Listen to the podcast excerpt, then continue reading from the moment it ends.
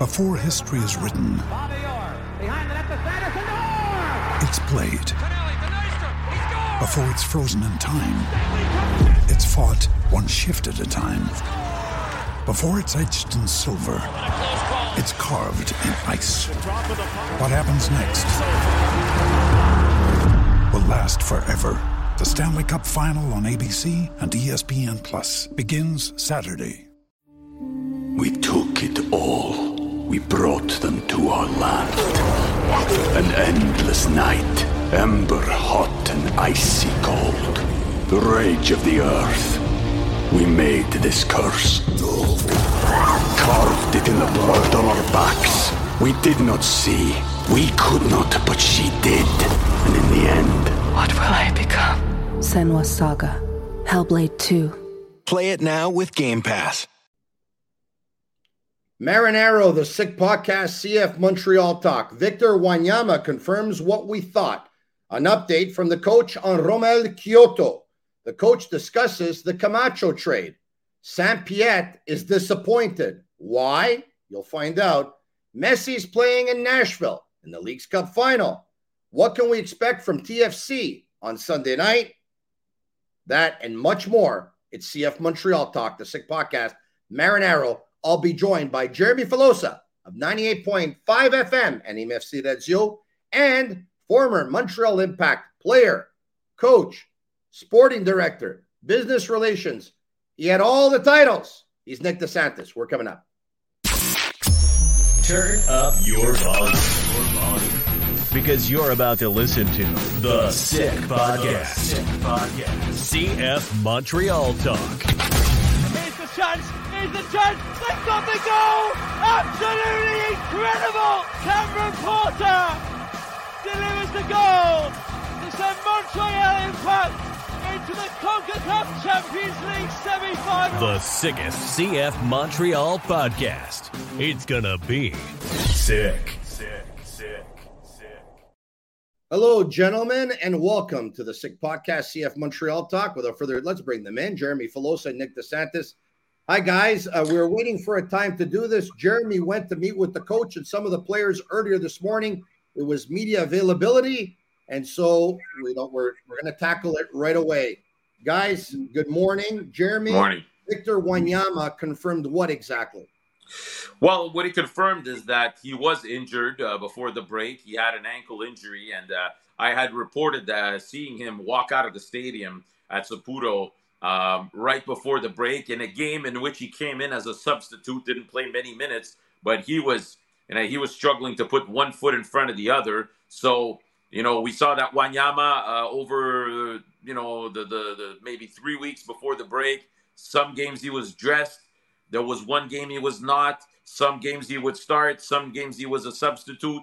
So he confirmed that he did have an ankle injury. Uh, good news is that that ankle injury has healed now. He's ready to go. He's 100%. But from the information that I'm able to gather over the last couple of weeks, um, uh, Coach um, Losada has a little bit of a vision that's a little bit different now with Samuel Piette coming back uh, into the mix. Uh, where you know I, um, I'm suspecting that Victor Wanyama will not be starting games consecutively as he's always been since he's been in C- at CF Montreal. I think his role under Losada will change now. I think Losada, in his style of play, prefers a guy like Piette, prefers midfielders like Choinière and Saliba. So expect a diminished role for Victor Wanyama from here on end, uh, unless obviously somebody gets hurt or, or something else changes. Nick, what are your thoughts and how does it work when a sporting director brings back a player, gives them the DP tag, but the player may not exactly fall in line with the way the coach wants to play? Um, how difficult does that become at all? Yeah, so you know that's that's something that you know when you know we spoke about it the last uh, episode is that when you bring on a, a DP, you got to make sure that you get it right in terms of for me a designated player uh, is a difference maker. Okay, um, you know I don't think that Wanyama is a difference maker. Was he a DP? Is he as uh, at a certain level you know, yes, a couple of years ago because he brought in a certain personality. Uh, you know, he played at the highest level, very strong physically. Um, you know, I think that he brought something to the table. But I truly believe that DP status, you know, should be a player that is a difference maker. That you're not into these situations where the sporting's thinking, the sporting director thinks one way, and the coach says, "Well, listen, you know, I think that as a defensive mid, you know, I have a guy that's going to run more, that's going to be maybe fully committed to how I want to play." You don't want to get into those situations, and and now he's in a situation probably that these are the discussions they're having in the coaches room is saying you know who do we feel that is more ready today who do we feel that is more committed because you know in the end i think wanyama brings a certain experience of a high level mm-hmm. but piette today brings a kid from here a kid that's totally committed a kid that you know is going to put his heart and soul on the field every game so this is the dilemma I guess they're going through. And again, you know, I'm not in the we're not in the dressing room. We don't know exactly what's going on, but you know, from what you're saying, you know, I gather this to a certain extent.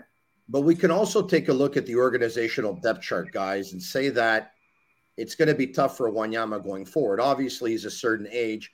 I think he was even contemplating retirement before they decided to bring him back their philosophy is they want to sell players. They're not going to be selling Victor Wanyama, but they will be selling one day Nathan Saliba. One day they will be selling Reda Zouhir, who, by the way, is tearing apart the USL as a midfielder who's got seven goals in 15 games. The goal that he scored a couple of days ago was just absolutely fantastic.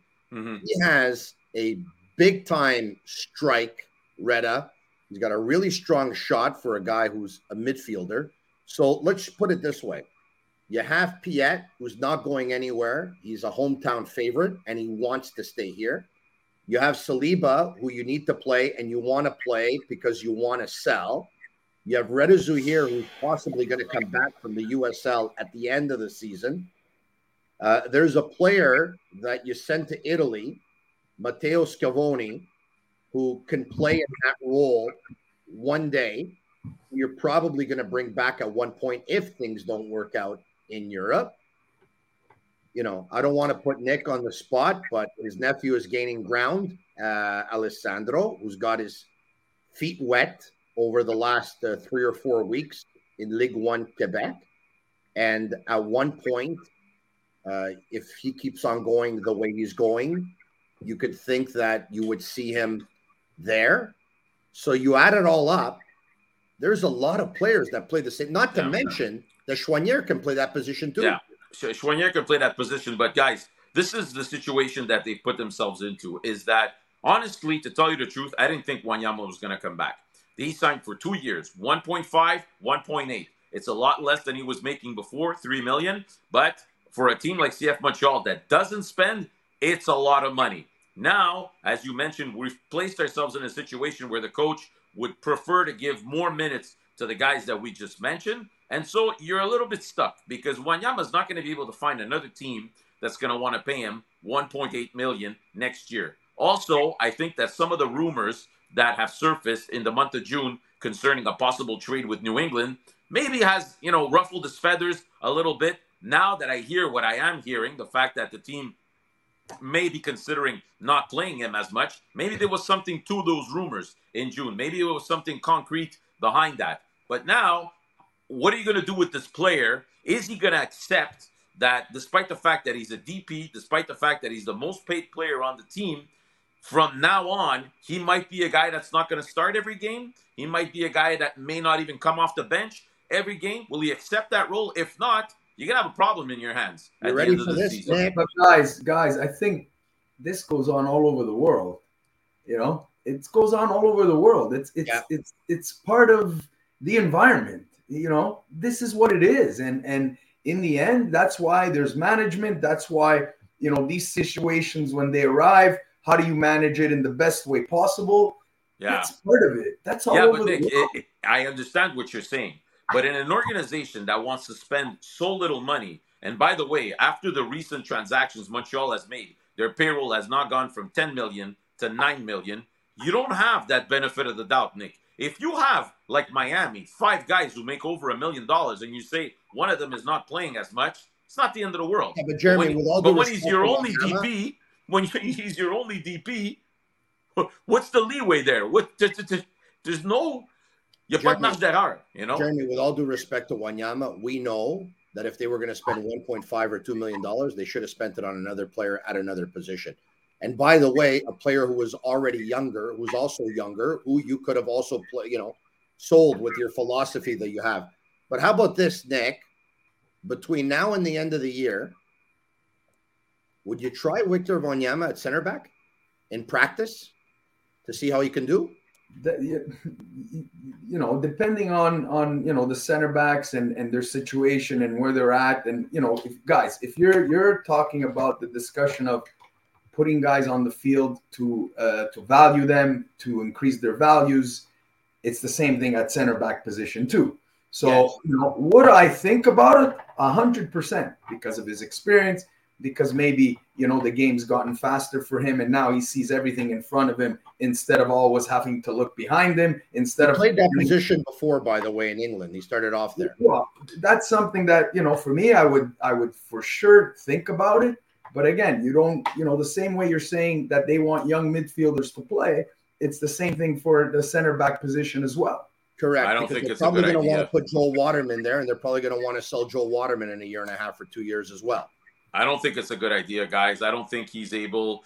The way that he moves on the field, I don't think would be ideal for him to play that position. I can tell you one thing, and with all due respect to Nathan Saliba, when you have guys around him like Campbell, like Waterman, like Corbo, I could tell you one thing: they feel a lot more comfortable with a guy like Wanyama in front of them, and not a guy like like Saliba. Saliba's Listen, just that's- not that's- there That's true yet. too. Well, I don't I don't think Saliba is is ready to take that responsibility. Remember, guys, that that number six position, especially with three in the back, is extremely extremely crucial because Absolutely. in those positions there, whether you're trying to get out of pressure and, and going forward, you lose the ball in those areas there, you're going to get completely exposed with players, and especially you know knowing the MLS.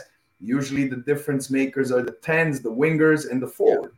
So But I Jeremy, tell you one thing, guys. I, I would have been more comfortable with them losing Wanyama right now than Camacho if I had to make a choice. But that's just me. Well, they have so much depth at that position, and the difference between the starter and the backup is not is is obviously not as significant. I hear what you're saying, but Jeremy, keep in mind, and Nick can tell you this as well. There's a reason why some center backs play 36, 37, 38, uh, and they get slower, but they're still very effective. The Nestas, the Chiellinis, the Bonucci's of this world, these guys could have played until 40 years old. It's not a problem because with your experience and your intelligence, Yeah. that's what ends up making up for maybe your lack of pace or your lack of speed as you get older. Anyway, we, we understand what it is, and we're going to move on. An update on Romel Quioto's health, Jeremy. Okay, so the coach told us this morning that, uh, you know, we all know that uh, Vassili told uh, TSN Radio that they were shooting for September 16th for a return. Um, the coach told us that uh, last week, he didn't say that Quioto had a setback, but he said that he struggled to run properly. So, so if you're struggling to run and to train on your own, uh, he said we still don't know at this moment when he'll be able to join the group.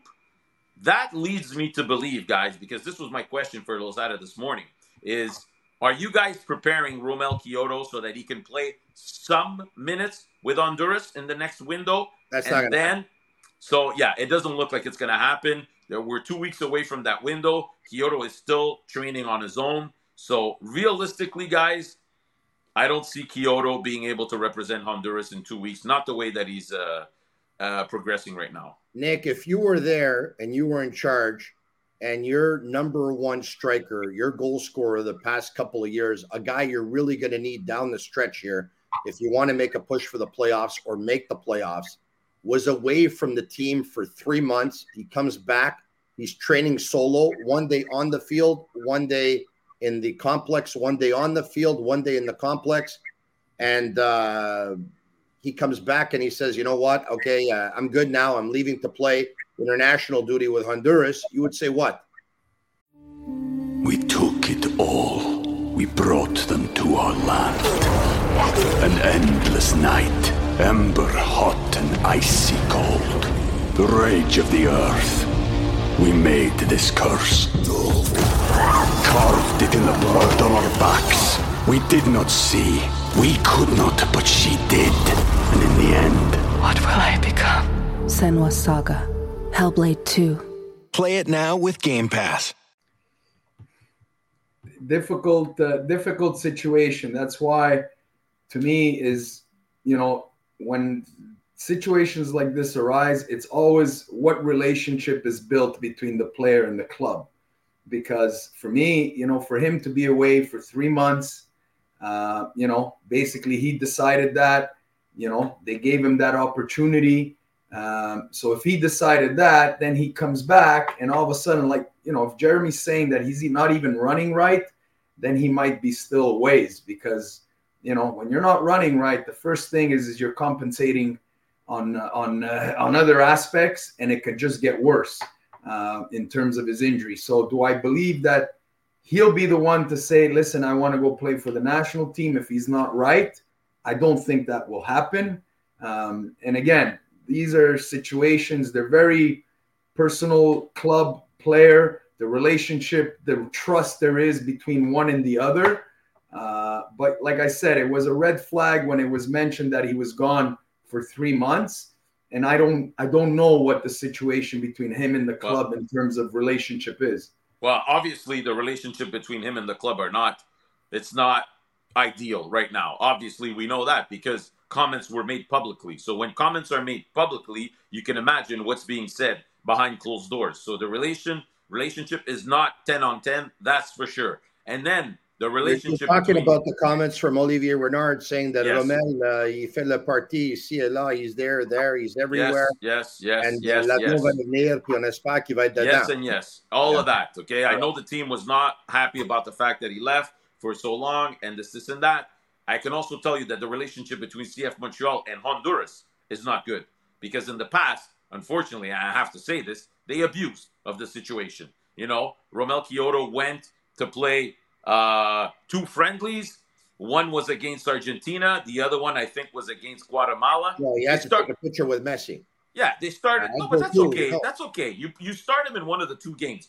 The, the CF Montreal was headed into a playoff stretch. They started him for both games. He played most of those two games. Came back banged up again. It was a problem for the team. The last three years, guys, it's been a problem for CF Montreal and Honduras. Don't forget the Honduran national team also gave a public update of his injury without consulting the club two years ago. So relationships are not good between Honduras and CF Montreal. And I don't think it's it's Montreal's fault because No, you know I think they're trying to do the right things as a club, right? And in the end, sometimes even though you try to do the right thing, you don't have total control of the situation. And right now, you know, it becomes frustrating, and you know, it gets to a certain point where you know there's public comments made because sometimes you know the people always think it's against the club which it shouldn't be at times you know and and and that time there maybe they just kind of brought it out publicly saying well guys listen this is what's really going on you know because we're tired of always taking the blame But Yeah, Nick, yeah, here's no. the challenge: when public comments are made from someone in a position of power within the club, vis-a-vis a player or his situation, if it's a young player who doesn't have a, a lot of leverage, you swallow your pill, you come back, you're very hungry, you're very motivated, and you work your butt off to try and prove everyone wrong and to silence them. When it's an older player who's a more experienced player who has a certain persona, certain prestige, and is very nonchalant in his ways, those public comments may not actually motivate him. They may actually tick him off. But if they tick him off and not motivate him, you know, maybe he's not in the biggest hurry to come back. Now, some watching and listening are going to say, yeah, but he doesn't have a contract at the end of the year. He's playing for a contract. He probably, he, A, he probably has, his agent probably has something lined up for him already. B, he probably thinks that even if he doesn't play and he rests, that based on his career and his track record in his last couple of years, he can get something pretty good. C, but if he's not 100%, he might not want to come back early and force an injury when his contract's up at the end of the year. but, but the question that I ask, okay, is how is it that the relationship between the management and key players keeps deteriorating. It deteriorated badly with Kei Kamara. It deteriorated, deteriorated sufficiently with Camacho for him to ask to leave the city where his kids live in, by the way. Okay? Yes. Can you imagine that? All right. Mm-hmm. And now you have Quioto, who the situation has deteriorated. And, and It's a very simple answer. go ahead. Well, the relationship has gone sour with players that they don't want anymore. But these are your key players. These are the guys that made you win last year. If you don't have those three players, And we're getting back to the winning. journey. the philosophy is playing young players and selling them. No, I know, but sometimes guys, you know, players they use, you know, certain avenues to hold you hostage and and you know, it all depends after on the club. It depends on the club how they want to react. And and I'll give you a perfect example which I thought, you know, even though look at Toronto and when Bernardeschi came out, all Yeah. right, and and totally destroyed the coach. Yeah. And I thought, you know, and and again, I still think that you know Toronto has had a lot of troubles. Bradley had a hard time there, but I felt that after his comments, I think Bradley handled it in a great way because he didn't go public, he didn't fight back against him. All right, and sometimes not saying anything says more than saying something. And and you know, it all depends on on the club. It all depends on the person in in in those situations how they want to react from it. But I can tell you that a lot of players at times hold you hostage. You I know? understand, and, Nick. and, And- and- and- a difficult and that could be. But but when it's one and two and it's three and it's four, at a certain point, are these guys all holding you hostage, or is maybe something that you're doing, you know, irritating them? Look, Jeremy, That's something you'll never know because you're not in those uh, in those rooms in those discussions. Yes, but whether we like it or not, whether we approve or we don't approve, Olivier Renard a sa façon de faire. Eh, you know what I mean? It's th- this is his way. It's a way that has, I guess, he thinks worked for him in the past.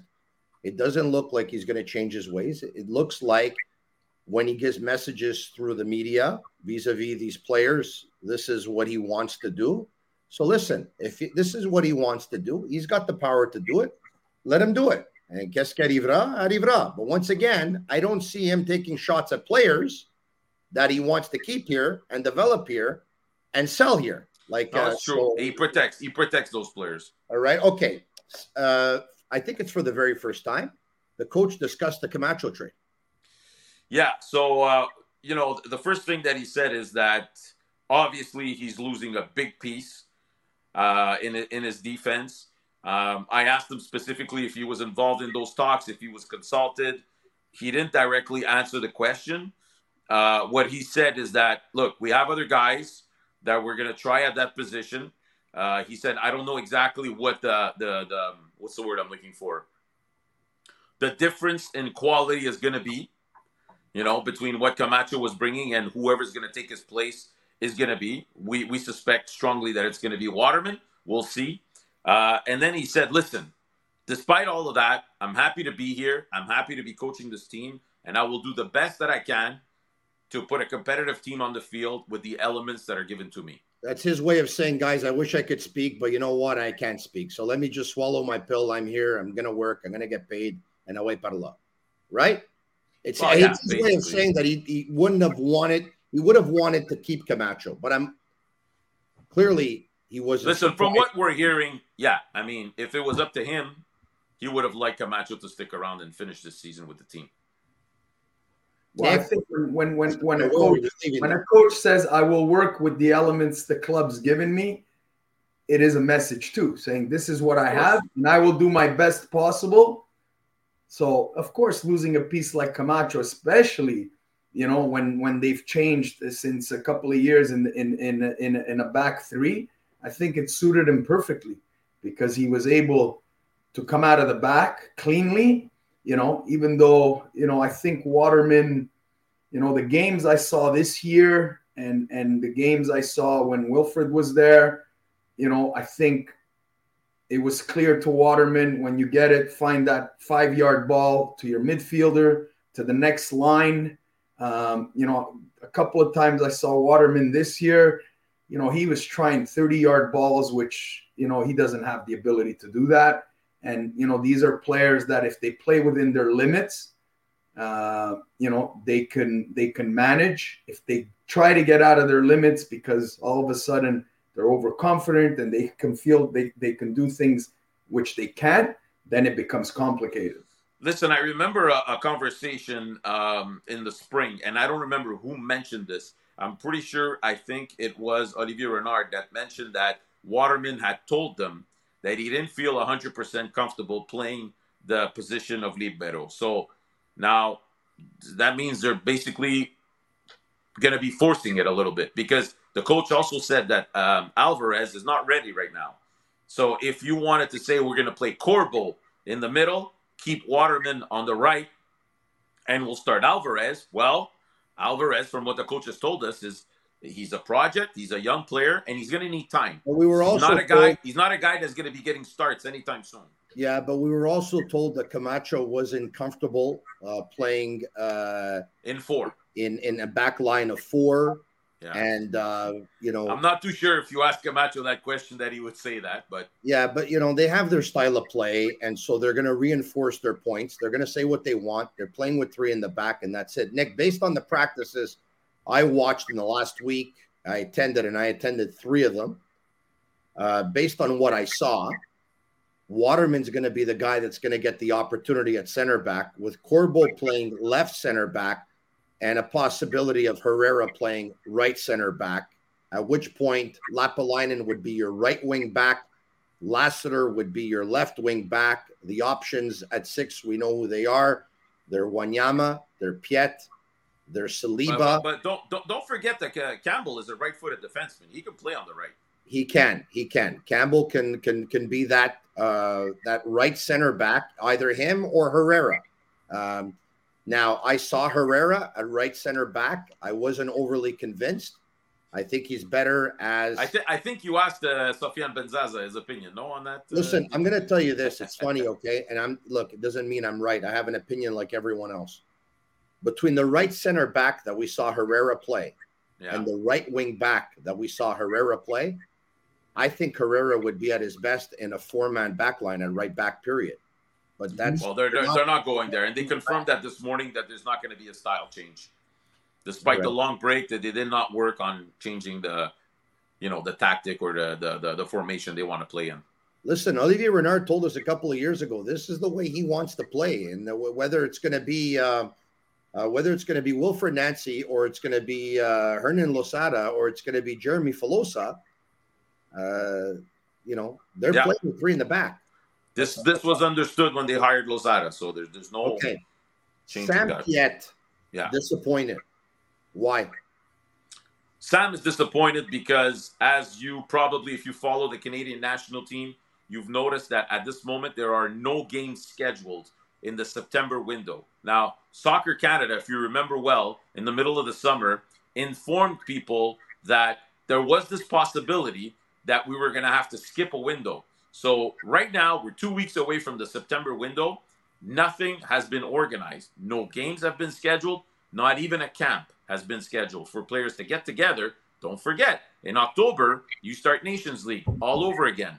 Don't forget, you're trying to, to qualify for Copa America for next summer, and you're not playing any games. Almost every other country in the world is playing CONCACAF nations that don't have a tenth of the budget that Canada has, or you know, the population or the means, are going to be playing games, and Canada will be sitting back, twirling their fingers, not being active, and so. Piette said that the, the the federation is basically saying that they can't afford it because the players are asking too too much money. He said that the players are right now trying to pressure Soccer Canada into organizing at least a camp and preferably at least one game. But at this moment in time, uh, two weeks away from this window, it seems as though nothing's going to be going on. It's it's it's terrible to think of. Terrible, knowing that we're going to be hosting the next World Cup.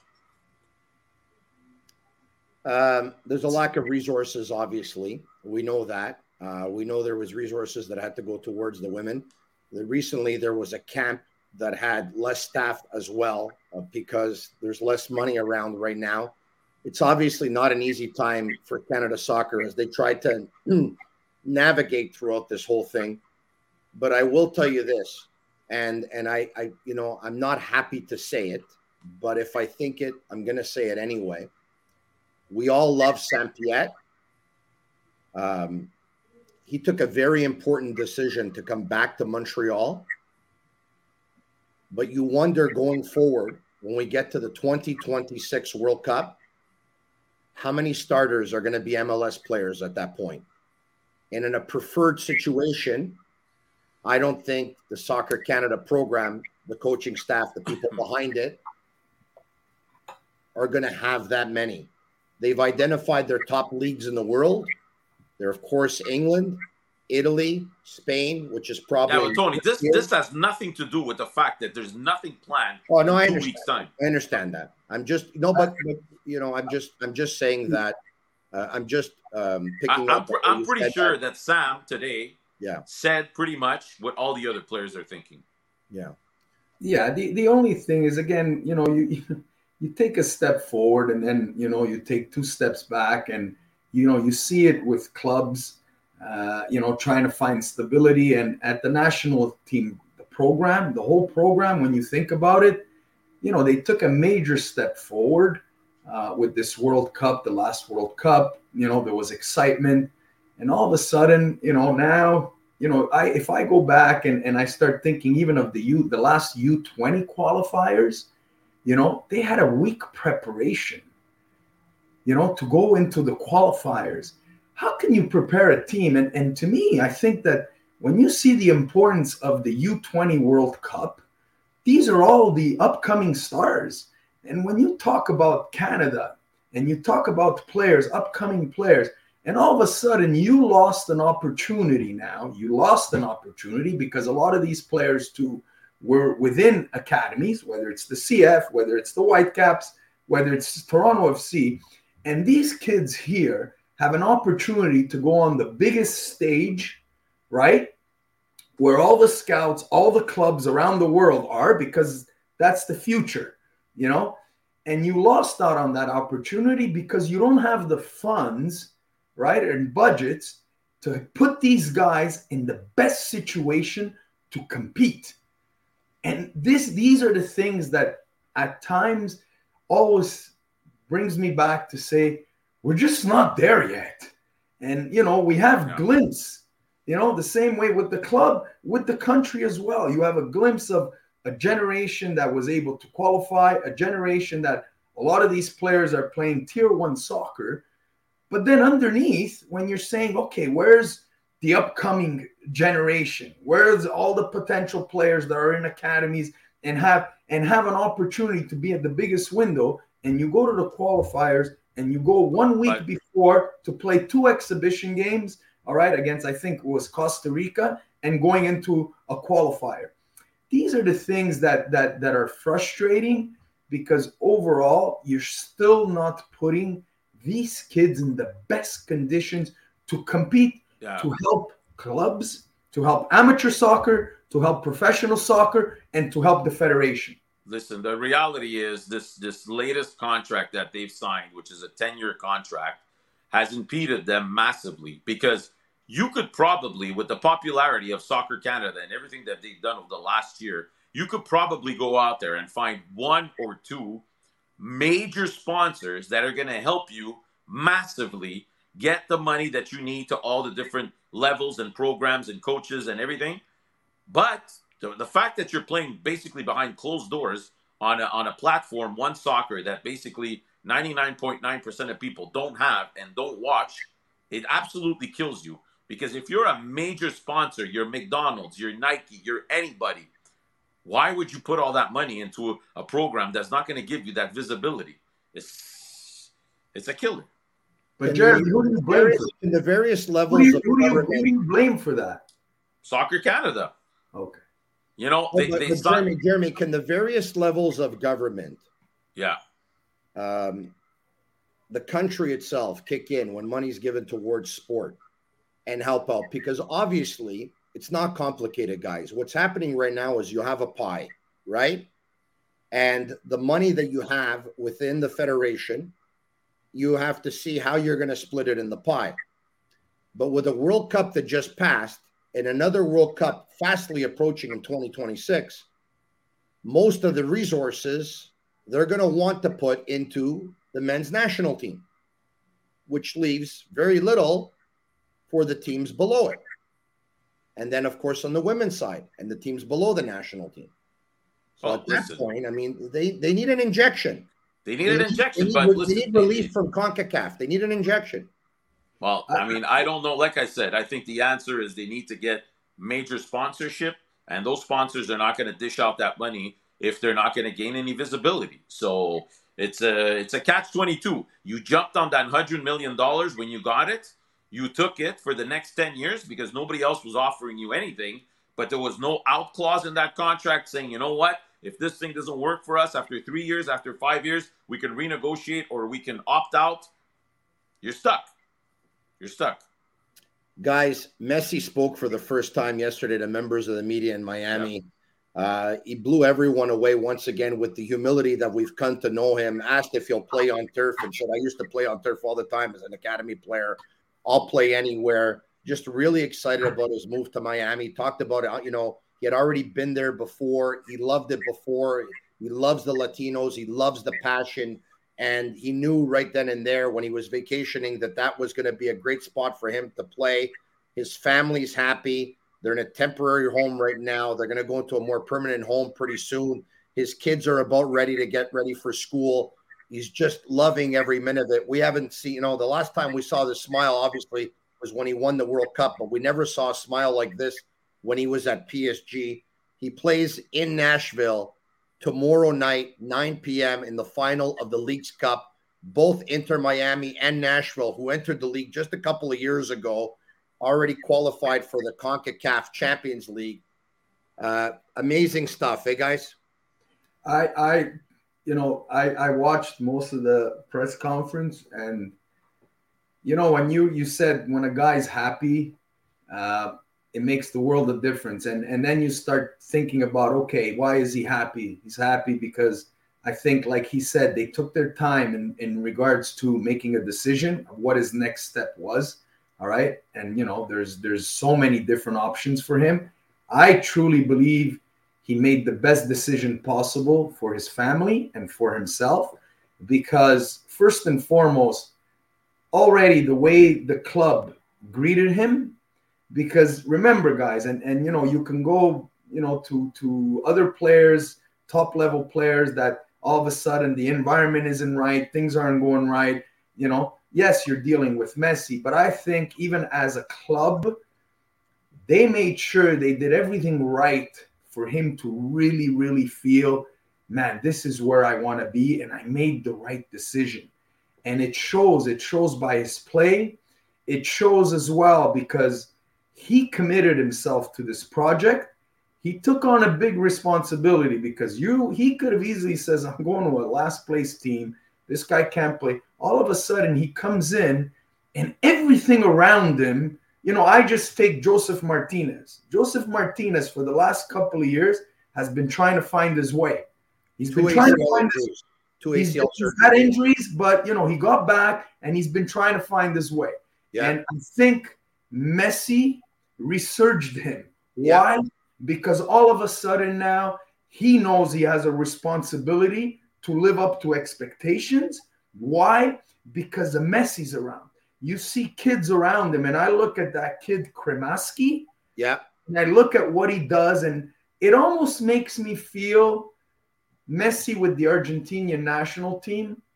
And I look at the players, which are all top tier one players around Messi on the Argentinian national team, but they were all there for him. And they fought for him tooth and nail, right? To get to where he needed to be because that World Cup was weighing a ton on his shoulders. And he had a country and a group of players and staff that said, We're going to take you there. And I think that in Miami, it's the same mentality. And I think Tata Martino being there is a positive aspect because he, I guess, laid down the foundation of saying this is how we're going to be, right? And Messi's going to take you, but you guys need to be there for him.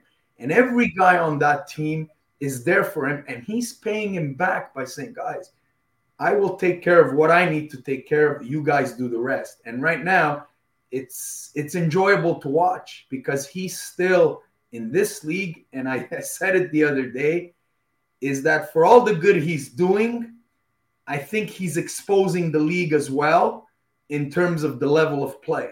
Because what he does on the field, all right, at his age and everything, I'm saying you're exposing the level. And the other night there was one goal that that was scored. I think it was the second goal where you know the whole middle were worried about Messi and basically gave a whole passing lane through the middle because they were more worried about Messi. And Messi just went deeper on the field and he was like, they're all going to follow me. And now Taylor was able to make one pass to slice a whole defense for Jordi Alba to go into, you know? it was the third goal. It, it was the third goal. But anyways, yeah, Martinez that, first, Messi scored second, and Jordi Alba scored third. Yeah, right. And and just to say that you know when he made the comment about the turf that isn't a problem, he made that comment because he's happy. He feels he's in a great situation, and he didn't want to act as if I'm a prima donna. I can't play on turf. I've played on turf all my life in terms of you know, being at the Barcelona academy and being at the at the juvenile level and playing on turf. And I'm not I'm not worried about playing on turf here, which is a big statement. But that again, it's because everything is right. He's feeling good about himself. He's feeling good about the decision he's made, and everything is going in the right direction. Jeremy, Nick makes some great points because look at even Taylor on that pass to Jordi Alba. And by the way, Taylor scored a couple of goals. Taylor's like, I got to play on my 150% because you know what? I'm, I don't want to make Messi look bad. I like everyone feels an obligation to him. The back line for most is considered their Achilles heel. It's not as strong as let's say their midfield is or or, or they are with their more of their offense. But that's for every team in the MLS, Tony. You're, you're yeah, right about but that. The, the thing less, is when there's less invested in those positions. What? But even them, by having Busquets in front of them and Alba next to them, did you see the way they sweated it out last game? They really worked hard. Like Kamal Miller battled last game. That, absolutely. And you know what? Even if you do make one or two mistakes in a game and one of them ends up at the back of the net, it's not the end of the world because the offense is producing three to four goals a game. So you can afford to, to have that, uh, you know, uh, in the back. So, um, listen, everything that we're seeing from him is fantastic. That press conference yesterday, two little jabs, obviously, at the PSG or at Paris in general, because he mentioned twice that it was a world of a difference being in Miami compared to being there in terms of the reception that he got, the love that he's getting from fans, the support. And, and he mentioned more than once, he's like, it's not only in Miami, it's everywhere that I've gone so far in the United States. Because even when he's on the road, it's basically like a home game for him because everybody's there to see him. So, uh, listen, he's brought a lot of eyeballs to the MLS. We're all very thankful for that because even over the last three to four weeks, Tony, if it wasn't for him, what would we be talking about in our podcasts? So um, yeah, so so very thankful for that. I see a lot of people are now watching the games. A lot of people have subscribed to Apple TV. They've doubled their numbers since the announcement, since Messi has announced that he's coming to the MLS. So this is all positive. It's all positive. We can't ask for anything more. He's doing exactly what we needed him to be doing to, to you know to, to make this league uh, go to the next level. And it's great. And there's an, a competition going on between the Saudi league and the MLS as well. And the Saudi league wants to become bigger than the MLS. They claim they already are. Uh, some rankings don't have them quite that. But I know that Jeremy and I here in the media, we're waiting. We're waiting for the day where we will be paid one hundred thousand dollars per tweet. Just Neymar like Neymar, hundred thousand per tweet. Jeremy, we'll settle for hundred thousand per tweet. Yeah, yeah, yeah, yeah. I hey, don't. What's need... going on, Jeremy? What's going on with TFC? Of course, CF Montreal is there on Sunday yeah. night. Well, TFC and uh, Giovinco has asked for permission to train at the TFC yeah. training facility. Yeah, this is very interesting. Like he's actually training. So if they're using 80% of the field, he's using like the other 20%. He's actually on the same field as them. Yeah, well, he doesn't have a contract or anything like that. Obviously, it brought a lot of speculation because the team is really not doing well at all. But Hernan Losada told us this morning that he expects Insigne and Bradley to be playing on Sunday. I don't know as starters or what, but from the information he's gathered, he's expecting them to be there and he's preparing his team as though they will both be back. And he said it's going to be a completely different team from the team we faced the last time with those two pieces in the lineup. So that's what he's expecting from uh, from TFC.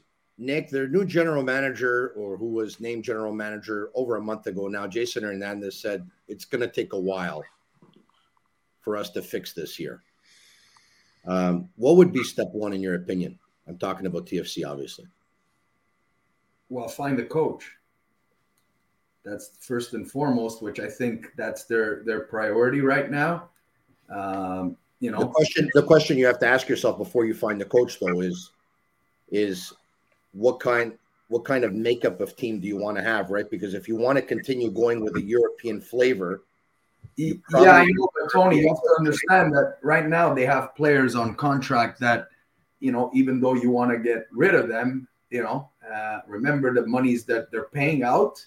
Uh, they're going to want to make some money. So it's a whole, you know, because their question too is okay, if we do bring a coach where we feel can deal with these players and bring them back to the level they're at, like there's so many questions up in the air the reality too is, is that bring in an Italian coach, Nick. That's something that they have to think about. They know what's going on between four walls. The only thing is that you know I think the Bradley, the player, will make a difference. Why? Because he's going to become bring in a certain personality on the field. He's a guy that has a lot of pride. That's very professional. Just in terms of, I don't know him personally, but when you look at him and the way he handles himself on a field. He's a leader, he's a captain, he's a guy that leads by example.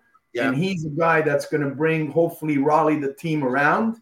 All right. Because they are missing a lot of pieces. You know, there's a lot of pieces there that probably, you know, aren't at the level or probably they need experienced players to help them. And and and right now there's a lot of big question marks. For me, the first, the most important thing is to get a coach in place. Now, will they do it right now because basically, you know, the season is practically done for them and they don't want to bring him in and all of a sudden, you know, still have a negative effect in terms of wins and losses?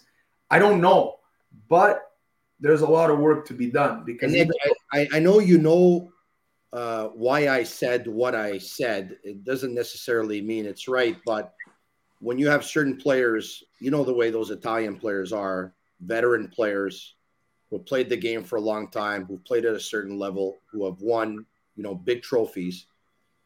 It's, you know, they need to be around the coach that they say this this this guy knows what he's talking. This is a very very credible coach because or else it's like, yeah, okay, I don't want to listen to you. I know more than you type of thing, right? It, I'm not saying that th- that's the kind of character they have, those players, because I don't know them personally.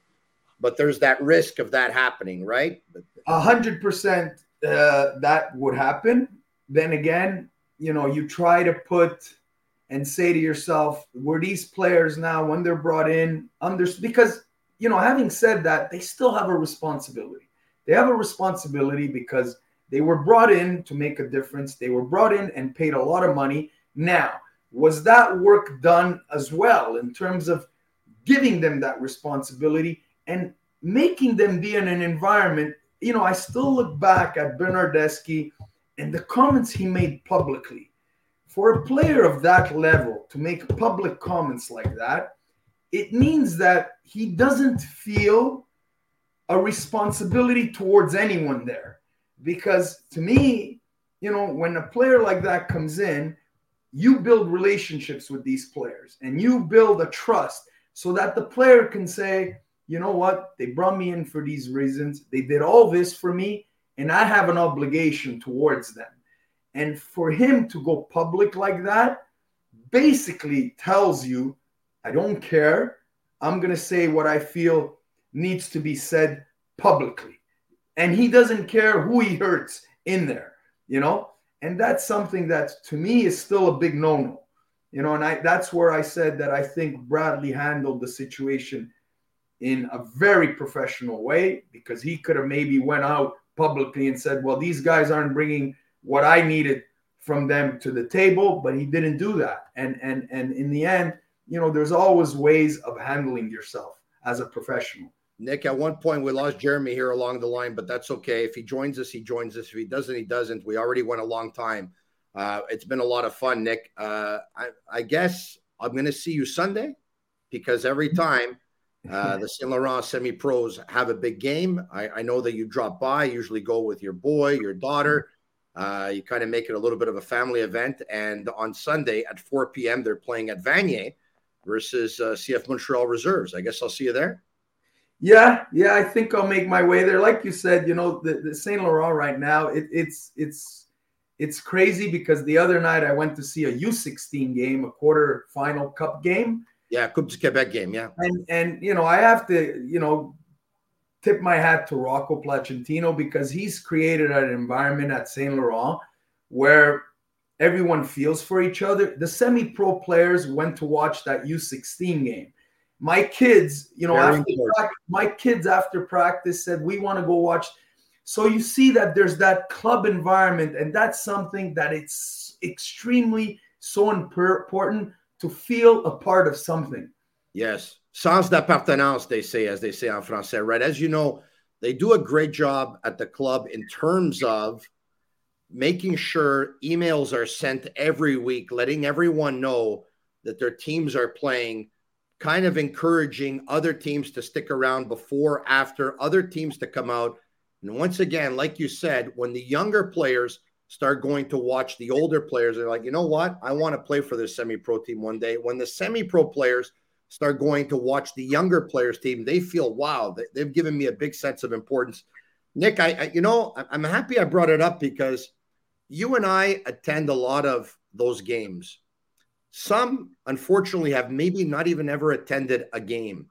There are some games. There was a game last year, too, which was a U17 Coupe du Quebec final between Saint Laurent and FC Laval. The ambiance was unbelievable. We're talking about over a thousand people in the stands, the drums, the the the the the, the singing, the chanting, uh, sometimes uh, some some some fireworks or flares or smoke or whatever it is. Uh, the ambiance is incredible, and I don't know if I'm in left field here, but sometimes I see the crowd, I see what they're doing, and sometimes I think that Saint Laurent could actually play host to having a CPL franchise. Maybe I'm in I'm on the moon here. I'm in left field, but I'm wondering if they can support it. And I, I kind of think they can. Well, from what they're showing now as a club, uh, I think they have everything in place in terms of grassroots, in terms of competitive uh, youth level, in terms of a semi pro team, in terms of infrastructure, because they do have an indoor facility. They have 12 fields around it. Uh, you know, I still think that they need a field of their own in terms of a turf field centrally where the semi-pro team can play their games. If the the girls, if hopefully at one point they'll get a they'll get a girls professional team. And Tony, you you know you speak about CPL. For me, there's a market. There's got to be a market because first and foremost, when you think of CPL and the Canadian teams that are already there, Quebec needs a team. And I truly believe that even in, in and around Montreal, the CPL can be an important avenue and a great platform. It can help the CF Montreal, it can help local soccer, and it can help potential players because it could be another important. And I really think that it, it is. Well, Nick, because you're going to need a 5,000 seat stadium, eh? Yes. That's safe to say 5,000 seats. I think the league average is about 34, 3,500 you're going to need minimum a 4,000 seat stadium. Yeah. 5,000, I think, would be ideal. Well, I'll give you a perfect example. I went to a couple of games in Halifax. Yeah. Okay. And and they started off. They're downtown. They started off with mobile stands, right? Yeah.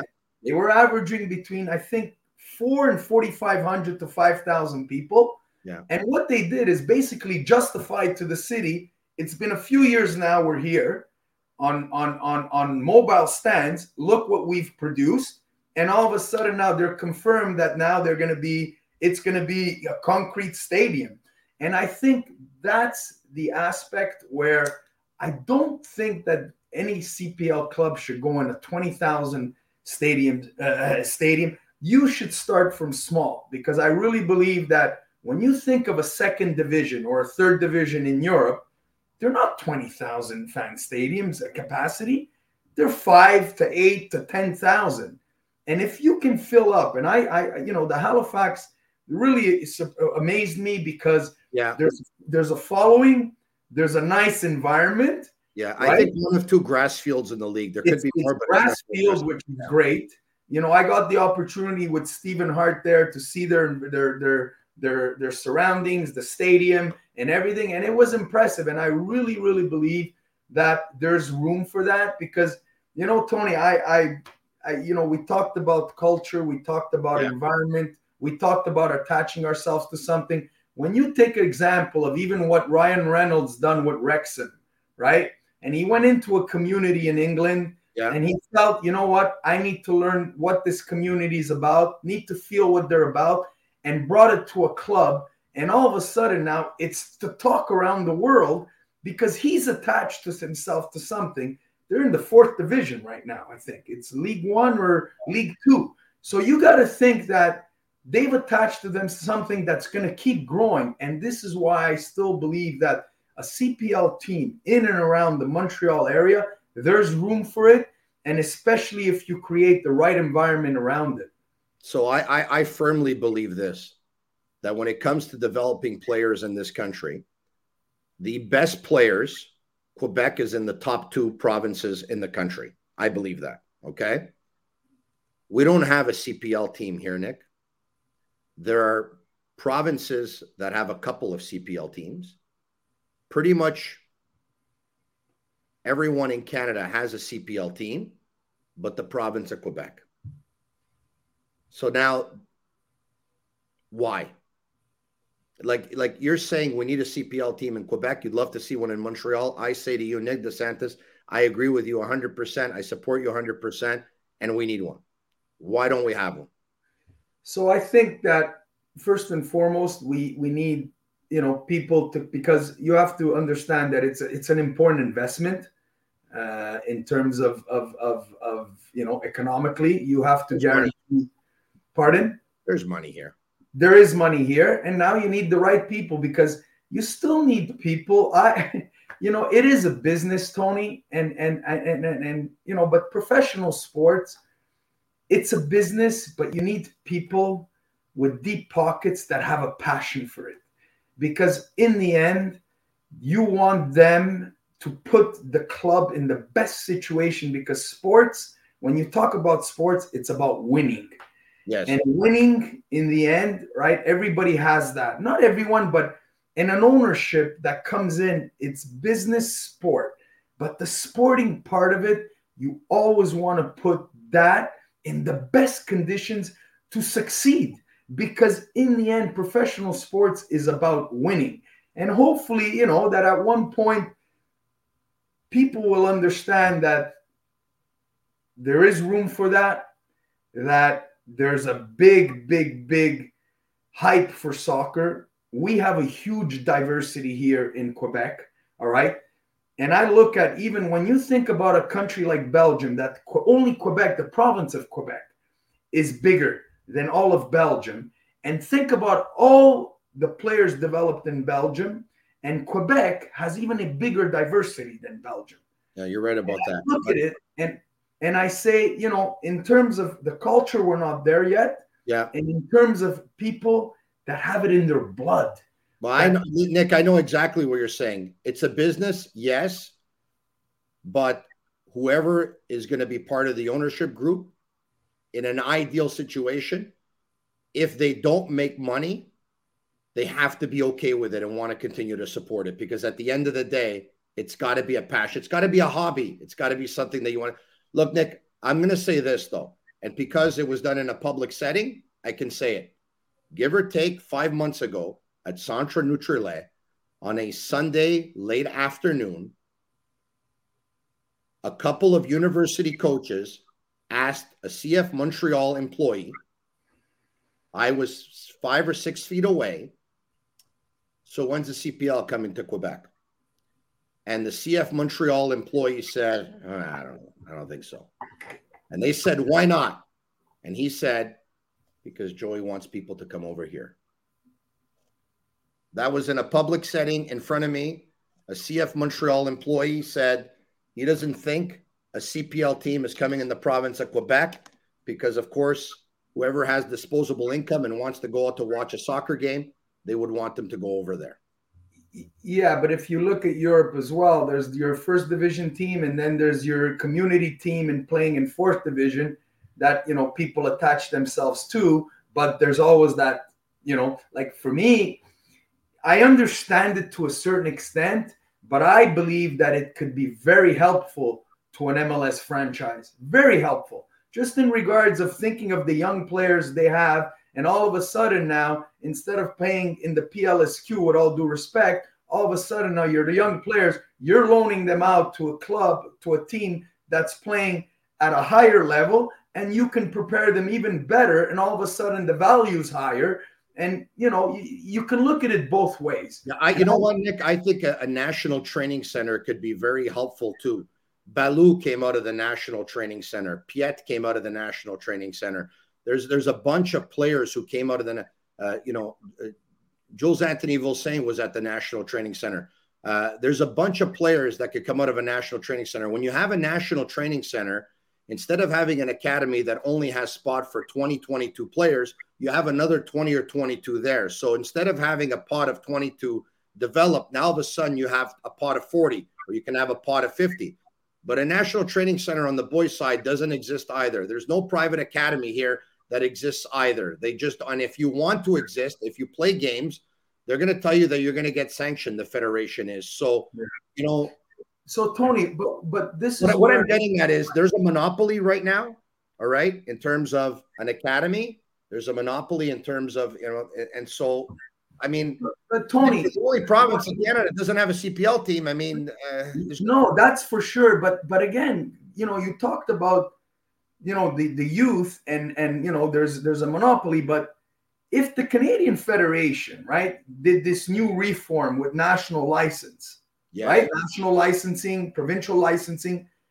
For me, national licensing and the clubs that attain that should be clubs because the structure and the guidelines have to be of a certain level and the coaches have to be qualified coaches. To me, it's saying, well, it shouldn't be only the Montreal, the CF Montreal, Vancouver. It can't be only them developing players. It has to be that these clubs that hold national licenses, with the structure they have in place and the guidelines we've put in place, they have to be able to develop players as well. That's the way I see it. And that's the way it should be because it can't be only three clubs in Canada with academies that develop players. Well, it would be great if, like like you said, those clubs are identified as being affiliate clubs, right? Affiliate clubs, and you go in and you help them train their players, you help them train their coaches. Everyone's on the same page, and then you know you can help send players over there. But I mean, they have an affiliate club program, and uh, if you want in, you're gonna have to pay. Yeah, I know, but why would Saint Laurent look at it? I think they have all the structure to do to develop players. They have a platform right now in a semi-pro league, right? And even there, right, your aspiration as a kid, it's only normal that you want to attain first and foremost the semi-pro. But then it's only normal too that the next step is: Am I able to get to CPL? Am I able to get to MLS? Am I able to get to Europe? They're stepping stones. They're platforms. Yeah. And I think right now, when I look at Saint Laurent and the structure it put in place, there's a platform for young kids. And hopefully that platform can become a CPL platform that can become a, an MLS platform. And the CF Montreal is part of that platform.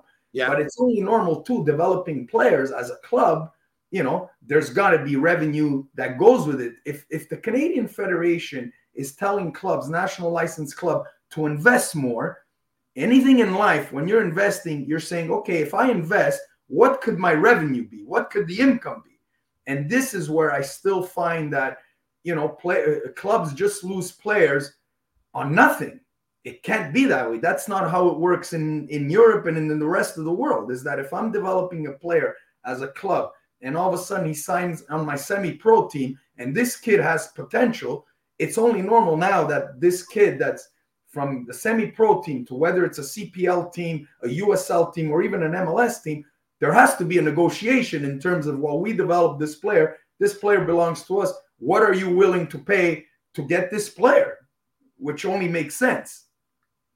Yeah, but if then if no one is willing to play, the player's career goes round and round and he never ends up playing anywhere. But that's a structure that needs to be created in the culture like the rest of the world. Yeah, no, no, I, I totally get it. Look, Nick, uh, you're preaching to converted. Uh, I, I love the ambiance of some of the. By the way, they're not the only ones. Eh? I've been to some FC Laval games. They're absolutely fantastic as well. Makes for a great ambiance as well. I think we agree on something. Whether it's a Montreal or Quebec, we'd like to see a CPL team in Quebec, in the province of Quebec. Seeing as you and I live here, of course, we'd love to have it as close to home as possible. Why not even across the street? But wherever it's going to be, we're going to be there. Hey, listen, uh, CPL is not the biggest league out there, and but you know what? At the time, you know, when you were playing, there were bigger leagues too. Um, maybe none bigger in North America, but you were able to put ten thousand people in Robillard. I'm optimistic. I'm optimistic, even with an MLS team here. I'm optimistic that a CPL team here can get 5,000 people per game. I'm very optimistic because I, I don't know about you, but I, I just know a bunch of people who love soccer and love to go watch games. And, um, and I, I, you know what? I think it's going to work. Nick, on that note, I'll see you at Vanier on uh, on Sunday afternoon. Uh, I'll see you there. And of course, CF Montreal Sunday night at Toronto FC. And don't forget, Messi and Inter Miami at Nashville on Saturday night. Thanks for watching, everyone. The Sick Podcast CF Montreal Talk for Jeremy Filosa, who we lost him at one point, and Nick DeSantis. I'm Tony Marinaro. Subscribe to our YouTube channel. It's absolutely free. And check us out on Twitter at SickPod, CFMTL. Special thanks to Shane Gaumont and Master Control for setting us up. Cheers. Have a great day. And that's a wrap. Hope you don't miss us too much until next time. Follow the Sick Podcast, CF Montreal Talk on YouTube, Instagram, Facebook, Google Play, and Apple Podcasts.